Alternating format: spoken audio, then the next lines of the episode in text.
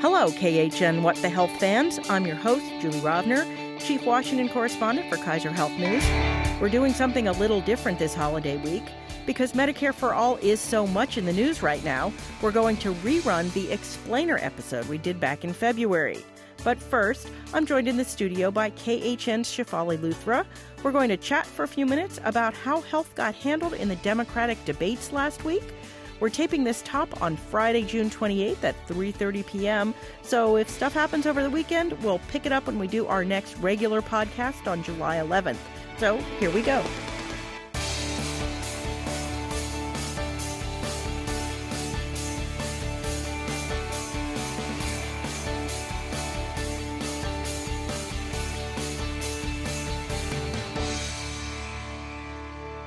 Shefali, welcome to What the Health.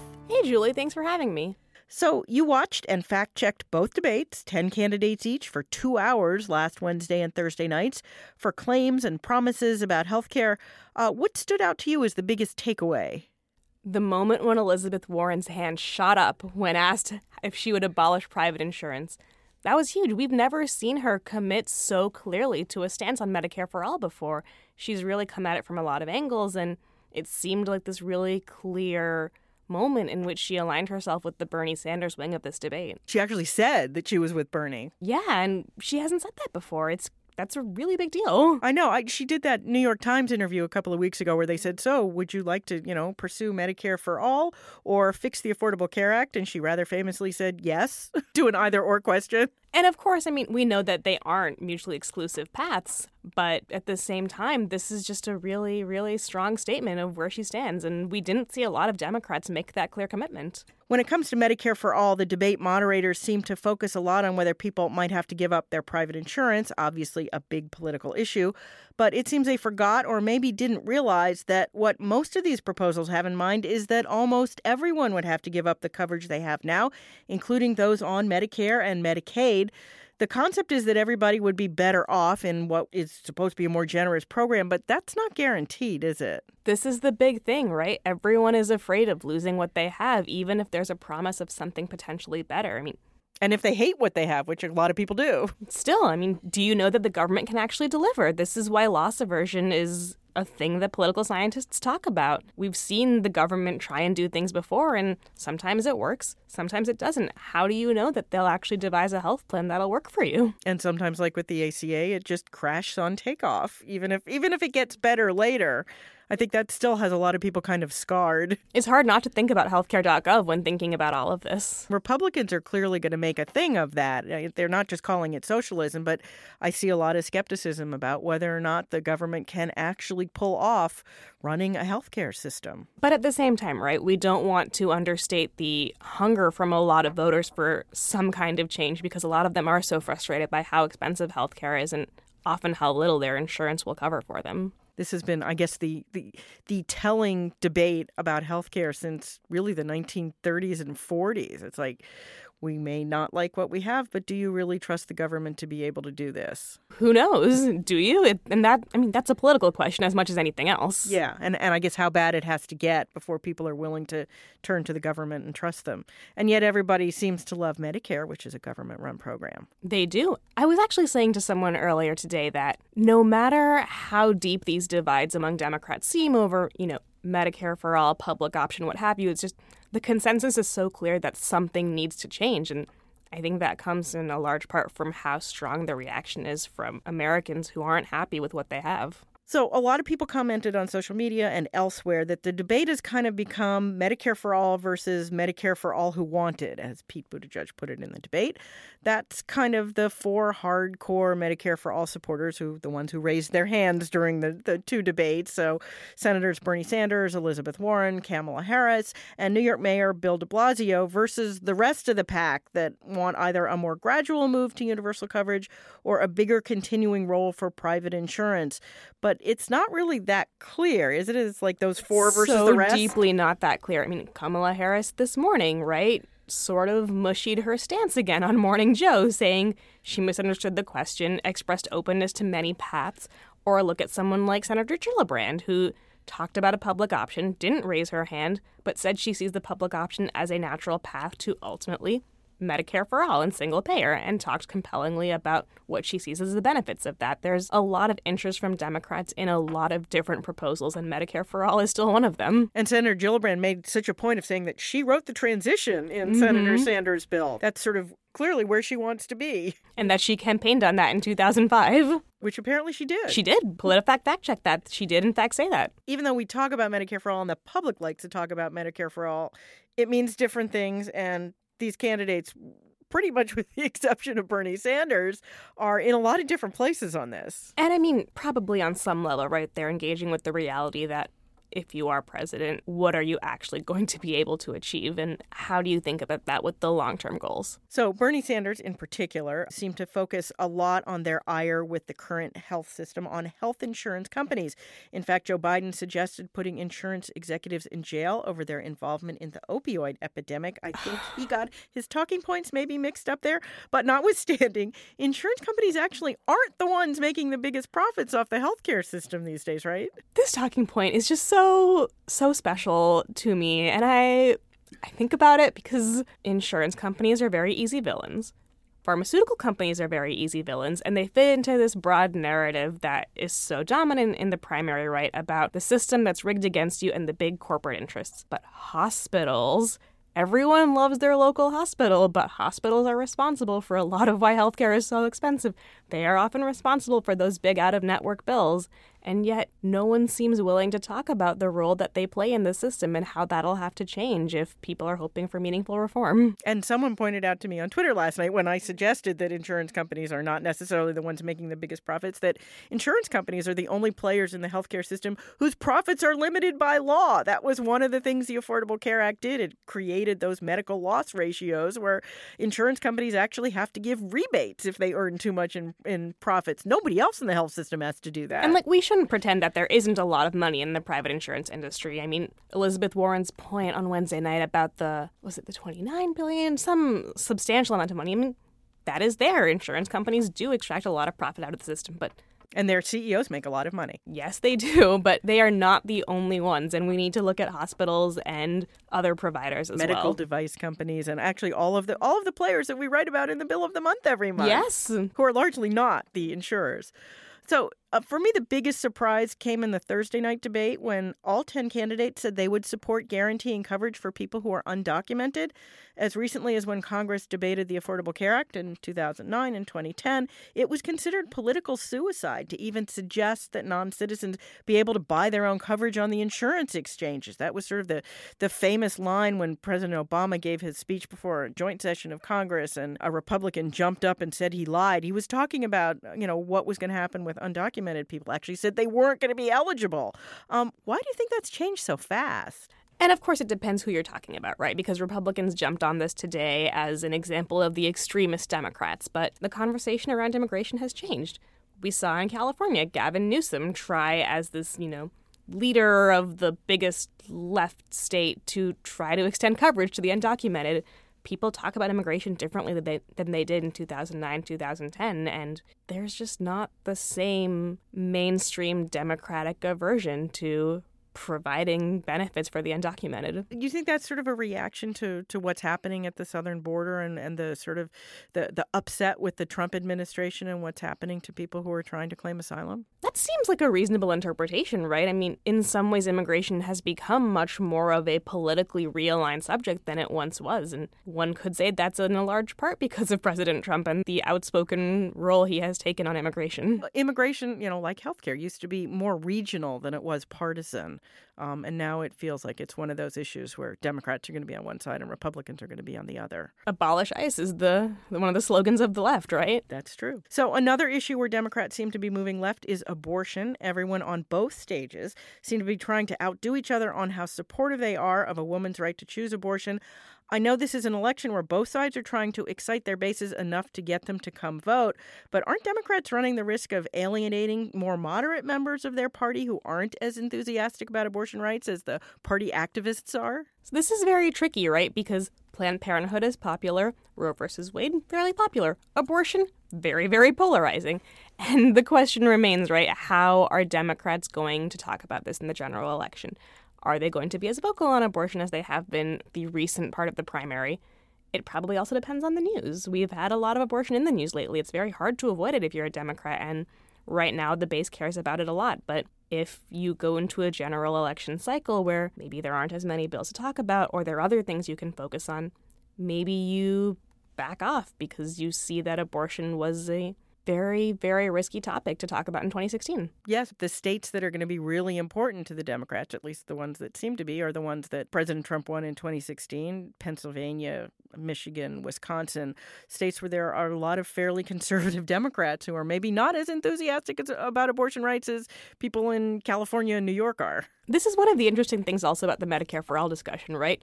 Medicare for All is going to pay for every abortion in the country, apparently, and we will see how that plays out with voters who are weighing proposals like that, especially if Bernie Sanders is the nominee. Yeah, it's worth reminding that that the Affordable Care Act literally came within an eyelash of not becoming law because of abortion. Abortion was the last thing settled on the last day and literally the last hours. And that was promising that federal funding in the Affordable Care Act would not pay for abortion. And remember, that was all Democrats. Those were Democrats fighting Democrats. So it is surprising, sort of, how far the Democrats have come in such a short time on this issue. And it does seem, again, right? Like, like immigration, it's an issue where at least the Democratic base has consolidated and moved further to the left than it was even nine years ago. Well, this is the first of um, what I'm sure will be many debates, and we will talk about health a lot more. But for the meantime, Shefali Luthra, thanks for joining us and have a happy fourth. Thanks, you too. Okay, that's our update. Now, if you want to learn more about Medicare for All and what it really means, here's our explainer from February. So, Medicare for all. I want to start by talking about Medicare itself because I think there are lots of misconceptions about what it does and doesn't cover. Uh, you know, people seem happy with it, but it's not the world's most generous program, right? Rebecca? It definitely isn't. It doesn't cover all of the costs that seniors have. You'll hear this a lot if you talk to older people who are on the program. Um, just for the outpatient program, there is a small deductible every year, $185. There is um, their premiums, which are one thousand six hundred and twenty dollars, and then if you actually and more if sick, you earn more money. Yes, exactly right. Yes, because they added that during the two thousand and three prescription drug law. So, um, and then if you actually get sick, then it's something like one thousand three hundred sixty four dollars every time you go into the hospital. So this all adds up. You see that a, a big percentage of a lot of American Social Security checks go to Medicare, and so when people talk about Medicare for all, they sort of think of it as this free health care, which it might be sort of is. sort of is part uh, a is free if you work long enough and at a social security a job where you pay social security taxes. Yes but you still have to plan for those health care costs. So what should we know about what else should we know about medicare as it exists today? It doesn't come long it does not cover long-term care which is one of the big surprises. People uh, do not quite under, not do not quite understand it. They do not understand it. It covers some skilled nursing uh, care for a limited period of time, but it does not cover grandma's nursing home or home home based alternative. Um, Medicaid does for some people who qualify, poor people or people who've used up their assets. Medic that's probably the biggest misconception. Medicare does not cover long term care. Long term care costs a lot of money. Well, I was just talking to um, my grandparents actually a couple weeks ago when they were talking about how they had purchased a separate plan for long term care, but the premiums had actually gotten so high that they had decided to cut that off. But what a lot of people end up doing is they have to spend out their assets and then they end up getting that care through Medicaid, but that's at pretty big financial cost to them. Basically, you have to wipe most of your assets out to qualify for Medicaid, and you can't transfer them to your kids and pretend that you've. Uh, there, there, there are rules against that, uh, unless you're okay. a really good long-term planner. right, right.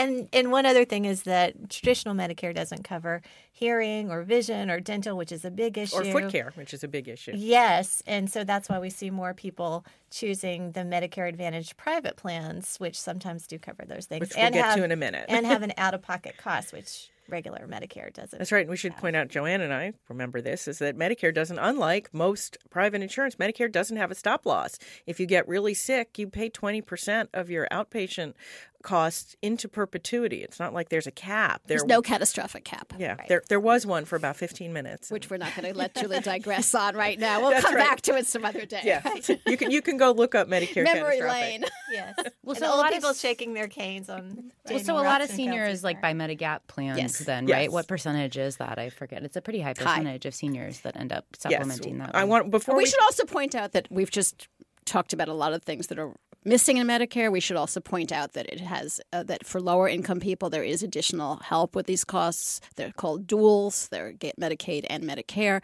and there's about nine million of them. right? And we should also point out that for everything that we just said about Medicare, it has been it is a really important part of the social safety net. It has made a huge difference in um, the lives of older Americans since its creation in '65. So we're ju- we just listed a whole lot of things wrong with it, and I think going forward in this policy debate, it's really important for people to understand what it is and what it is not. But just because we did a little bit of Medicare bashing, it doesn't mean that. It's not a program that has just helped countless families. No, and, and we should point out that because of Medicare's shortfalls or whatever, that the things that Medicare does not cover, most people uh, who are not on also on Medicaid have some sort of private insurance that supplements their Medicare, either Medigap or Medicare Advantage. Why don't you, Joanne? What's Medigap? It's an additional policy you buy to fill in the gaps what Medicare doesn't cover. It has nothing to do with subways. and and Medicare Advantage. Medicare Advantage. These are the private plans that were expanded in the 2003 drug law, and about 34% of people on Medicare now use these plans. And they're, they're popular. I mean, they're more popular than people anticipated. The first go around of Medicare private plans in the earlier was called Medicare C, which was Medicare what- Plus Choice, Right. yeah. Didn't do well. It really failed in rural areas. It wasn't that popular. It sort of fizzled. And then it Yeah, well, was, it wasn't that generous. I mean, the, the deal with Medicare Advantage is basically Medicare gives you free choice of doctor and hospital. You can basically go to anyone, and almost everyone at this point takes Medicare. We'll get to that in a minute. Um, and if you go into Medicare Advantage, it's more like the managed care plans that most of us are used to. You know, you have to be in network. Most Medicare Advantage plans don't cover out of network care, they cover it on a very limited basis. So your deal is they'll pay your premiums and deductibles usually. Sometimes you have to pay a premium, but there's very few out of pocket costs with Medicare Advantage, but you are limited in who you can see. That is the trade off Right. But it Medicare is, Advantage. it is way more popular than anticipated. I mean, it, particularly after the ACA and some changes over the last few years, there was an anticipation that the growth would slow, and it it didn't. And, well, part and of it, people like it. Yeah, I think part of it is it's very people that have been in employer-sponsored coverage their whole lives. They're familiar with that type of insurance. They're familiar with having to make sure your provider's in network. So yeah, I think there's for a, lot there's of been people- a generational shift. I feel like. exactly. So it's like a smooth transition for a lot of people. It feels comfortable. And some them. people are forced into it by, I mean, like um, my mother was a retired state employee in New Jersey, and she had regular Medicare and with supplemental coverage through her as a retiree, and they put her in Medicare Advantage, and um, she has an MPH. She's a medical sociologist. I still had to spend. We've had to spend a lot of time discussing the differences, and with her, it wasn't a choice, and it's fine. It's a PPO. She's got. She can still see her providers. Um, she blames it on Governor Christie, but that too is a digression we do not have to go into right I now. will say Republicans love Medicare Advantage. Like they love talking about what a success it's been because I think to them it's a great example of how like the government can interact with private industry to provide coverage for people. So But just before we get into sort of our Medicare for all, I wanted to, to make a make a point that yeah, there's an awful lot of private insurance involved in Medicare now. Plus, there are private insurance companies that basically process all of the billing for regular Medicare, for traditional Medicare too. So there, so there's private insurance all through the There's Medicare visible program. and invisible role of private insurers that I think some of the general public talking about single payer and ending private insurance do not understand how much private insurance is involved. Uh, Medicare Advantage, Medicare drug benefits, as well as the Medicare, the, the various kind of supplemental plans. and we didn't even And we didn't sort of- mention Medicare drug benefits. That's private also, and you have to enroll in it separately. That's true. And it's not only true for Medicare, it's also true for Medicaid. 68% of people in Medicaid are in comprehensive risk plans. So, and others are in other plans, kinds that's of right, yeah. and others are in other kinds of managed care Yeah, plans. so lots of private insurance in Medicare. Um, so let's back up a little bit and talk about some semantics because a lot of people use the phrases Medicare for all all and single payer and u- universal coverage as synonyms, but they're really not all the same things. What what are kind of some of the differences? Well, universal coverage is that's like the overarching goal. When you talk to de- whenever I talk to Democrats on the Hill and trying to kind of understand how they're thinking differently about expanding Medicare, the one thing they all say to me is we're unified around this goal of universal coverage and where we're at in meaning this country. everybody has health insurance. Meaning Everybody, everybody, has, health. affordable health coverage. Is Right. The implicit. And so- uh, yeah, they have. It has to be affordable. You can't. It's not access. It's getting actually getting covered. Right, right. And so, um, right. And so, like, um, you know, you can talk about sort of overhauling the entire system, which we'll talk about when we discuss this, some of the the, uh, the the Jive Health plan that's coming out. But a lot of more moderates are in favor of just trying to close the existing gap. So, what what's our uninsured rate now? We're at like ten percent. You No, know, higher. eight, not, higher, eleven or It's twelve. about- yeah, it's 12 or 12%. 13, yeah. Yeah, which actually, in progress on reducing that has has notably stalled in recent years. Um, It's about 28 million people. I yeah, think. yeah. So a lot. So a lot of the conversation, the way to think about this is, is you know, do, how do you close that gap with with 28 uh, million people? But I think that's one thing that Democrats do have going for them is versus versus Republicans in their repeal replace efforts. Is I think Democrats do share this overarching goal of we should reach universal coverage, whereas Republicans were never really unified on exactly like what that what the landscape should look like. But there's it's an ends and means argument. People are using them as synonyms: single payer Medicare for all and and universal coverage. As Paige as Paige said, people are using them interchangeably. Universal coverage is the ends, getting everybody covered. Medicare for all, or whatever you call it, or a single plan, a single payer plan, are both ends po- Or means. means uh, one of many means to covering to getting to universal coverage. Medicare for all is a form of single payer. You could have forms of single payer that are not Medicare, so it's confusing. But uh, the, the basic thing is Medicare for all and single payer are both ways of setting up a system that achieves universal coverage.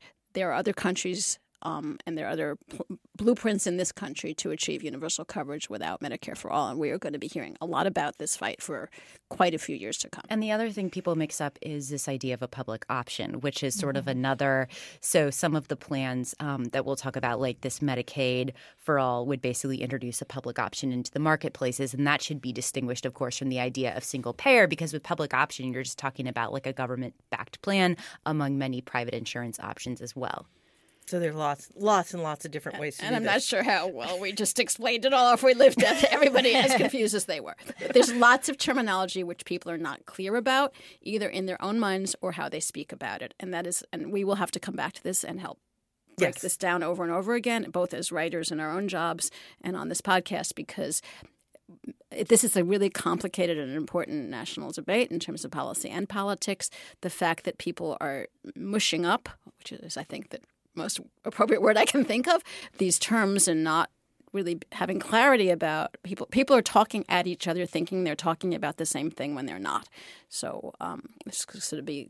We're going to have to help untangle that. We'll get better at it as I- we do it again. I think one of the other big points of confusion is that people talk about every other country has single payer systems, and that's really not true. Every other country has, uh, first of all, most countries, most other sort of you know developed countries uh, have systems that are different from each other.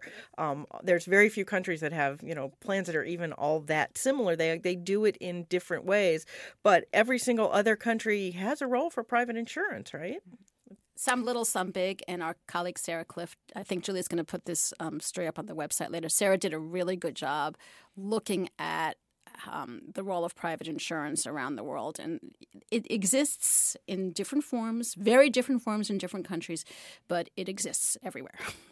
I remember on a reporting trip many years ago, I was surprised to hear that there were private insurers in Canada, and I was surprised to hear that benefits vary by province. So there is a lot of variation. I mean, in England, there's private insurance. If there Which are I think that was a bigger. I'm I under Canada is sort of the Medicare that Medicare for all. The way it's being talked about is kind of modeled on Canada, which is confusingly or not called Medicare in Canada, um, but it is you know government provided, but uh, I mean government paid but privately provided the way Medicare is. The the you know our hospitals don't belong to the government and doctors don't work for the government, but the but the government pays the bills, and that's that's It's a public sector check for a private sector provider. Right. Whereas in England, it really is a public sector check for a public sector You work for provided. the yeah, National you work Health for the National Service. Health Service, and yet even England has private insurance Yes. because there are things that the National Health Service in, in England doesn't cover. And I, I believe, one of you can correct me that if I'm wrong, wrong, this may be out of date information, but I believe that Canada doesn't cover prescription drugs. Is that still the case? I, right. think it varies from It among- varies. Yeah, From Yes. province to Some province? province do. Okay. Yeah. Yeah, so some of them don't, and you can buy insurance for prescription drugs, and people do. Well, maybe they import them from the United States. That's a whole other subject. All right. Well, it feels like Medicare for All started with Bernie Sanders and his unsuccessful run for the Democratic presidential nomination in 2016. At least that's, you know, most people date it back to 2016. But this idea, as well as Sanders' support for it, I might add, actually goes back several decades. I recently unearthed then Congressman Sanders' support for Medicare for All bill that was introduced in 1993. But during- wasn't it 1955 or something? Oh. Wasn't the original Dingell bill back John in? Yes, Dingell. yes, the original. right. That's right. The original John Dingell was John Dingell's father back during the New Deal. It was the one thing that they couldn't get done when they were doing Social Security. Um, but I wanted to talk about sort of what's different in the debate now than it was either in 2009 when they were doing the Affordable Care Act and there was a big single payer push, or in 1993 during the Clinton, you know, health push that didn't happen when there was also a big single payer push. Are we have we reached sort of a tipping point in this debate? I mean, it's always It's been part of the dialogue. It's not part of the fringe. That doesn't mean that it's going to pass this year or next year or the year after or the year after that. But it is, um, and and what. And it may never pass in the form that some people are talking about it, but it is part of the political dialogue in a way that we have not seen. And it may it, it, we don't know how it's going to evolve. Going to evolve. There may be a bigger role for Medicare and public plan, various kinds of government-funded plans and government-funded options. There may be a number of variants that are short of the Bernie Sanders vision of Medicare for all, which I should quickly add is not opening the current Medicare system to everybody. It's a whole new system he would call Medicare. So, so where it goes, we don't know. Is it part of the discussion? Is it shaping how people think? Um, is it being listened to in a, in a way we have not seen before? Yes, it is not going to become law tomorrow. I think it's interesting when you think about the the Obamacare debate. Um, they had a really tough time getting support for a public option. It ultimately didn't pass because of people like Joe Lieberman and Ben I think Nelson. because of Joe Lieberman. yes, Maybe Ben Nelson. exactly. And so, you know, that was not the same thing that that Senator Sanders is talking about. That was just, you know, just a, a plan alongside other plans that people would have an option In the exchange. to buy in the exchange. And so the idea of shifting everyone in America to a new system and getting rid of employer sponsored coverage and private marketing coverage it's it's just an incredible idea you know it would it would be a huge feat and it would there are so many practical Well, there, questions there that were would have some to be versions answered. that would have it done in a year. That, in, the House version last Yeah. time when Keith Ellison was sponsoring it, yes, um, and the the Bernie Sanders version like, last get time would be anything four in years. year. right, right. I mean, we, we even even with four a four year transition like Senator Sanders is calling for, that's pretty amazing. I mean, think about us moving the Medicaid expansion and changing a little part of the private insurance market th- as we did through Obamacare. They did that in three and a half years, And it was a at what happened. It was just incredible. They couldn't get the, computer website. working, right? So it was it and and it was a mess, and it was confusing, and it was controversial, and this is bigger. I mean, this is Way way, bigger. bigger. I will much say, like. I think what has changed, and I, I wasn't like watching all of this in the '90s, obviously, but um, like we have huge expensive drugs uh, that have come online since then. We have a aging population. Um, and I think healthcare costs, people are more worried about healthcare costs than they were perhaps back in the 90s. And that might be kind of feeding into like why people seem to be more receptive possibly to this idea. Um, but to what you two were saying, um, you know, overhauling the system of employer sponsored coverage. I mean, like, a lot of people have pointed out if you really want to transform our system, even, even like to folks on the right, like you should remove the employer tax break and you should just completely, you know, uh, rely on the free market and yada yada. But there, I mean, that's just completely like out of the question. So I think it's same on the left where it's There's like what this idea of- 160 million people that get their insurance. Yeah. through- Yeah, about half of by- from employers. And we Yeah. should point Yeah. out that the other half of Americans who are covered, um, not the uninsured, obviously, but they uh, they do have some form of some variant of Yes. single payer government funded, whether it's through Medicare, whether it's through Medicaid, whether it's through the VA, whether it's through TRICARE, whether it's through Indian Health Service. Am I missing anything? Their That's Children's Health. Program, which is part of Medicaid. But Um, they all rely on private insurers. they all have a role for private insurers, but Not so much the VA, but Well, no, not the Yeah. VA. but they have the, the that we do have for, for people who say I don't want government run health insurance, keep the government out of health care. The government is in health care in really popular programs that the people who are saying get the government out of health care probably rely on or their like the- relatives do. It's and, and without necessarily understanding that that's government run. Right. The voters that say get the government off my Medicare, Right. out- Yeah. away Right. from my Medicare. Right. So that we already have a mixed system. We what we have is we have more of both in each side. We have more private insurance in our public policies than the left seems to mm-hmm. understand, and we have more government in our healthcare system overall.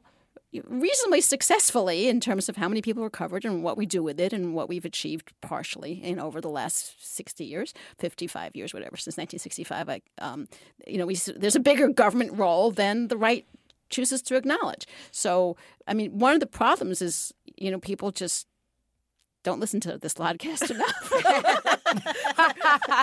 Well, let's talk. Amen. Let's let's talk for a minute about the continuum of what's on the table. I mean, let's start with with the, the Medicare for all. You were saying we're gonna we're gonna see the new version next week. Is yeah, that the- it should be the week after next. Congress is out next week, but they'll be they'll be coming back after that. And so, um, a couple, myself and some other health reporters caught Representative Jayapal yesterday on the Hill, and she said, and this so is this is the, the the sponsor of the right what so used this- to be the Sanders bill. the Exactly. Yeah. So she is releasing what she told us was going to be a 150 page bill. So much, much more detailed than there was actually a version um, in the House, um, but it was more of like an out six page outline. Um, she had actually planned to roll out the legislation this week, but I heard that she wasn't able to get as many co sponsors. She wanted at least 100 on it to kind of have this big grand rollout. And so they said they're very close to getting that number. And so I think the plan is um, a week from next Tuesday, so the 26th, to do some kind of big rollout. Um, Which is the same day as the pharmaceutical executives are testifying. Actually, it That'll- is. That's going to be a oh, that's going to be Quite a a day. huge day on the hill. My goodness. Um, but um, but you know this. I think Joanne, you said earlier. Basically, this this is being called Medicare for all, but this actually would transform the Medicare system into something much more generous. It sounds like It's under a what whole new she's thing. proposing. Exactly. So um, I've been told that mental health care, long term care will be in it, and then a whole slew of other things. She wants to add in dental coverage, uh, prenatal care, um, you know, a lot of other benefits, and, and, And- also is proposing and no, premiums and no copays. No, right? yeah, exactly. No, and no a lot of details up to HHS. So, and it also assumes that you can negotiate prices that'll make it pay for. You know, there are a lot of assumptions still. What's interesting is uh, Jayapal's on the budget committee, but actually there are a number of other members on budget that have also introduced sort of competing proposals, um, and so which are much less aggressive. Um, so we saw, I think, Medicare for America, which from Schakowsky and Rosa DeLauro, and that would um, like basically preserve the existing system of employer sponsored coverage, but also ex- expand Medicare, allowing people to buy into that if they wish to. Um, and then um, Representative Higgins has the Medicare for 50 bill as well, which a number of members rolled out yesterday. And that would essentially expand eligibility for the program down to age 50. But it's a buy-in; it's not a coverage. There'd be Right. sort of two tiers of Medicare. Right. You could buy in, including taking your ACA credits to buy in. And you would do it through the exchange. Correct. So there are lots of variants of these bills, and there will probably be more before we're done. And it, it can be confusing to keep the details um, straight because I think there are eight or nine proposals already. Um, but I think basically we can divide them eh, sort of somewhat crudely into two categories. One is a total revamp of American healthcare, creating something called Medicare, which is not the same thing as the current Medicare and moving everybody into that. Um, and if, within a, a couple of years, different bills have different timetables. So that's the Medicare for all, with which isn't really what we now think of as Medicare.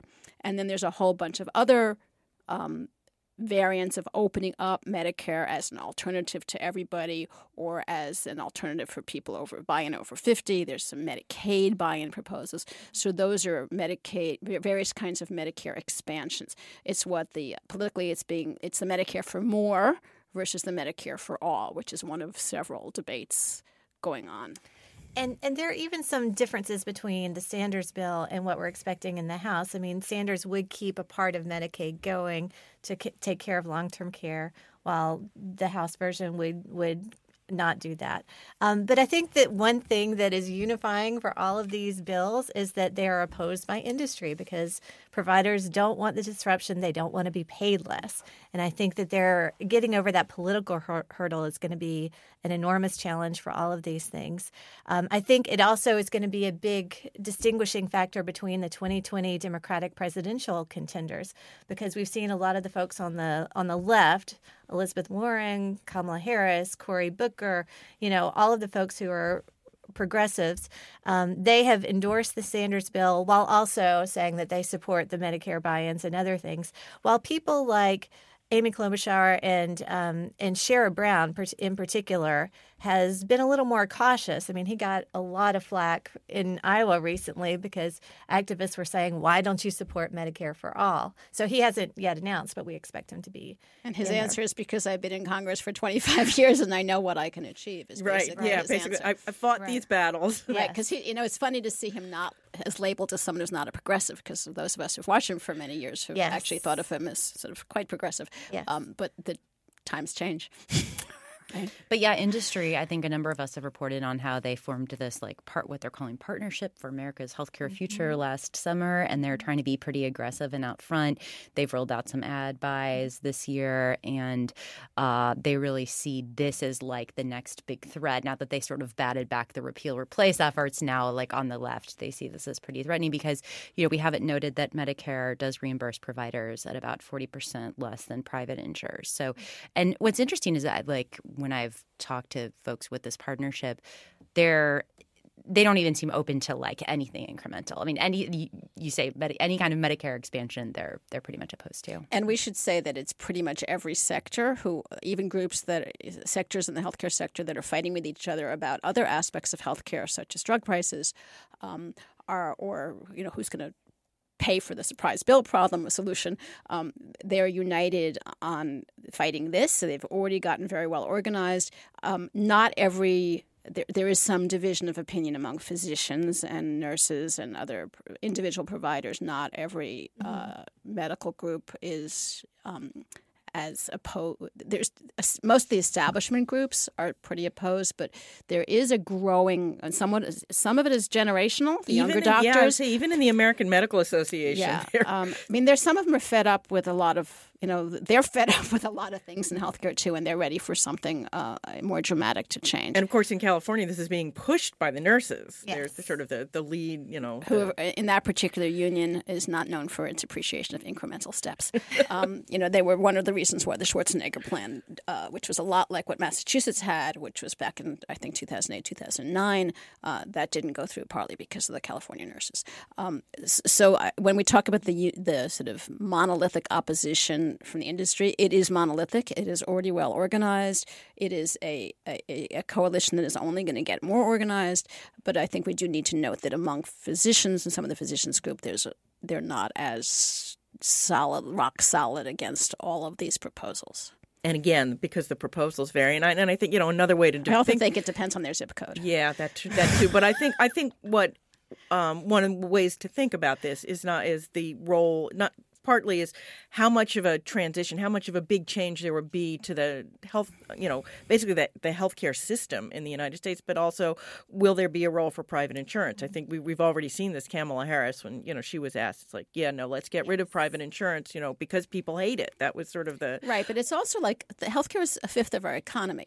So uh, there are a lot of people who work in the healthcare center, some of whom are not, you know, neurosurgeons making a million dollars. There's you know, a lot of you know pink collar people and um, you know, clerical and processing people. And I mean, there's a huge amount of dislocation that is not I mean, it, it, was brought up a little bit during the 2016, and uh, I mean, I, I heard a few people even just back during the, the Bernie Hillary days. There was some discussion that I don't, I haven't heard a solution for that. I mean, there's a lot of people whose lives would be shaken up. I think like uh, you've also seen like opposition from some of the left leaning think tanks and activists to this idea of a sweeping Medicare for all. Um, you saw Andy Slavitt, former administrator of the Centers for Medicare and Medicaid Services under Obama, actually has endorsed the Medicare 50 bill, I believe. And so I think underline all of this, there's kind of a real fear among um, healthcare advocates on the left that Democrats could appear too extreme on this issue and then kind of lose the chance to make some of these more incremental changes that could get us closer to universal coverage. Right. I mean, there's there's a difference. You hear a lot of the word aspirational comes up a lot. There are a lot of people um, in the Democratic Party who like the idea of single payer Medicare for whatever whatever terminology we end up using for it but don't think you can get there in a year, two years, three years, four years. They don't think you can get there practically, and they don't think you can get there politically. And in the meantime, they and I've even heard some of the Medicare for All people say we, we this doesn't mean we don't shore up the ACA in the meantime. It doesn't mean we don't work on pre-existing conditions. It doesn't mean we don't work on surprise bills. It doesn't mean we don't work on drug costs. That even the most um, passionate believers in Medicare for All fast understand it is not 30 seconds from now and they they are in fact there was hearings this week in the house on how do you shore up some of the ACA there are multiple tracks going on here and one of the things the democrats have to figure out is how to balance this aspirational versus pragmatic without killing each other. All right well this debate is going to go on and on and on but i'm going to stop ours here. I don't mean literally killing each other i know i hope that helps people who feel a little lost in the medicare for all debate and i promise we will do this again because i'm sure we'll need to do it several times and we'll get better at explaining it because it's actually it's difficult, yeah, you know. It and is. it's it's also hard to explain it without having everybody get mad at you. Because if you say there's not common definitions, you get a lot of people yelling you, yes, there are, but it's their definition that they assume is the common definition. So all right. That is our show. Thank you all for listening. If you enjoyed the podcast, you can subscribe wherever you get your podcasts. We'd also appreciate it if you left us a review on iTunes. That helps other people find us too. Also, as usual, you can email us your questions or comments. We're at whatthehealth, all one word, at kff.org. Or you can tweet me. I'm at Jay Rovner. PW underscore Cunningham. at Rebecca Adams DC. At Joanne Kenen. We'll be back in your feed next week. In the meantime, be healthy.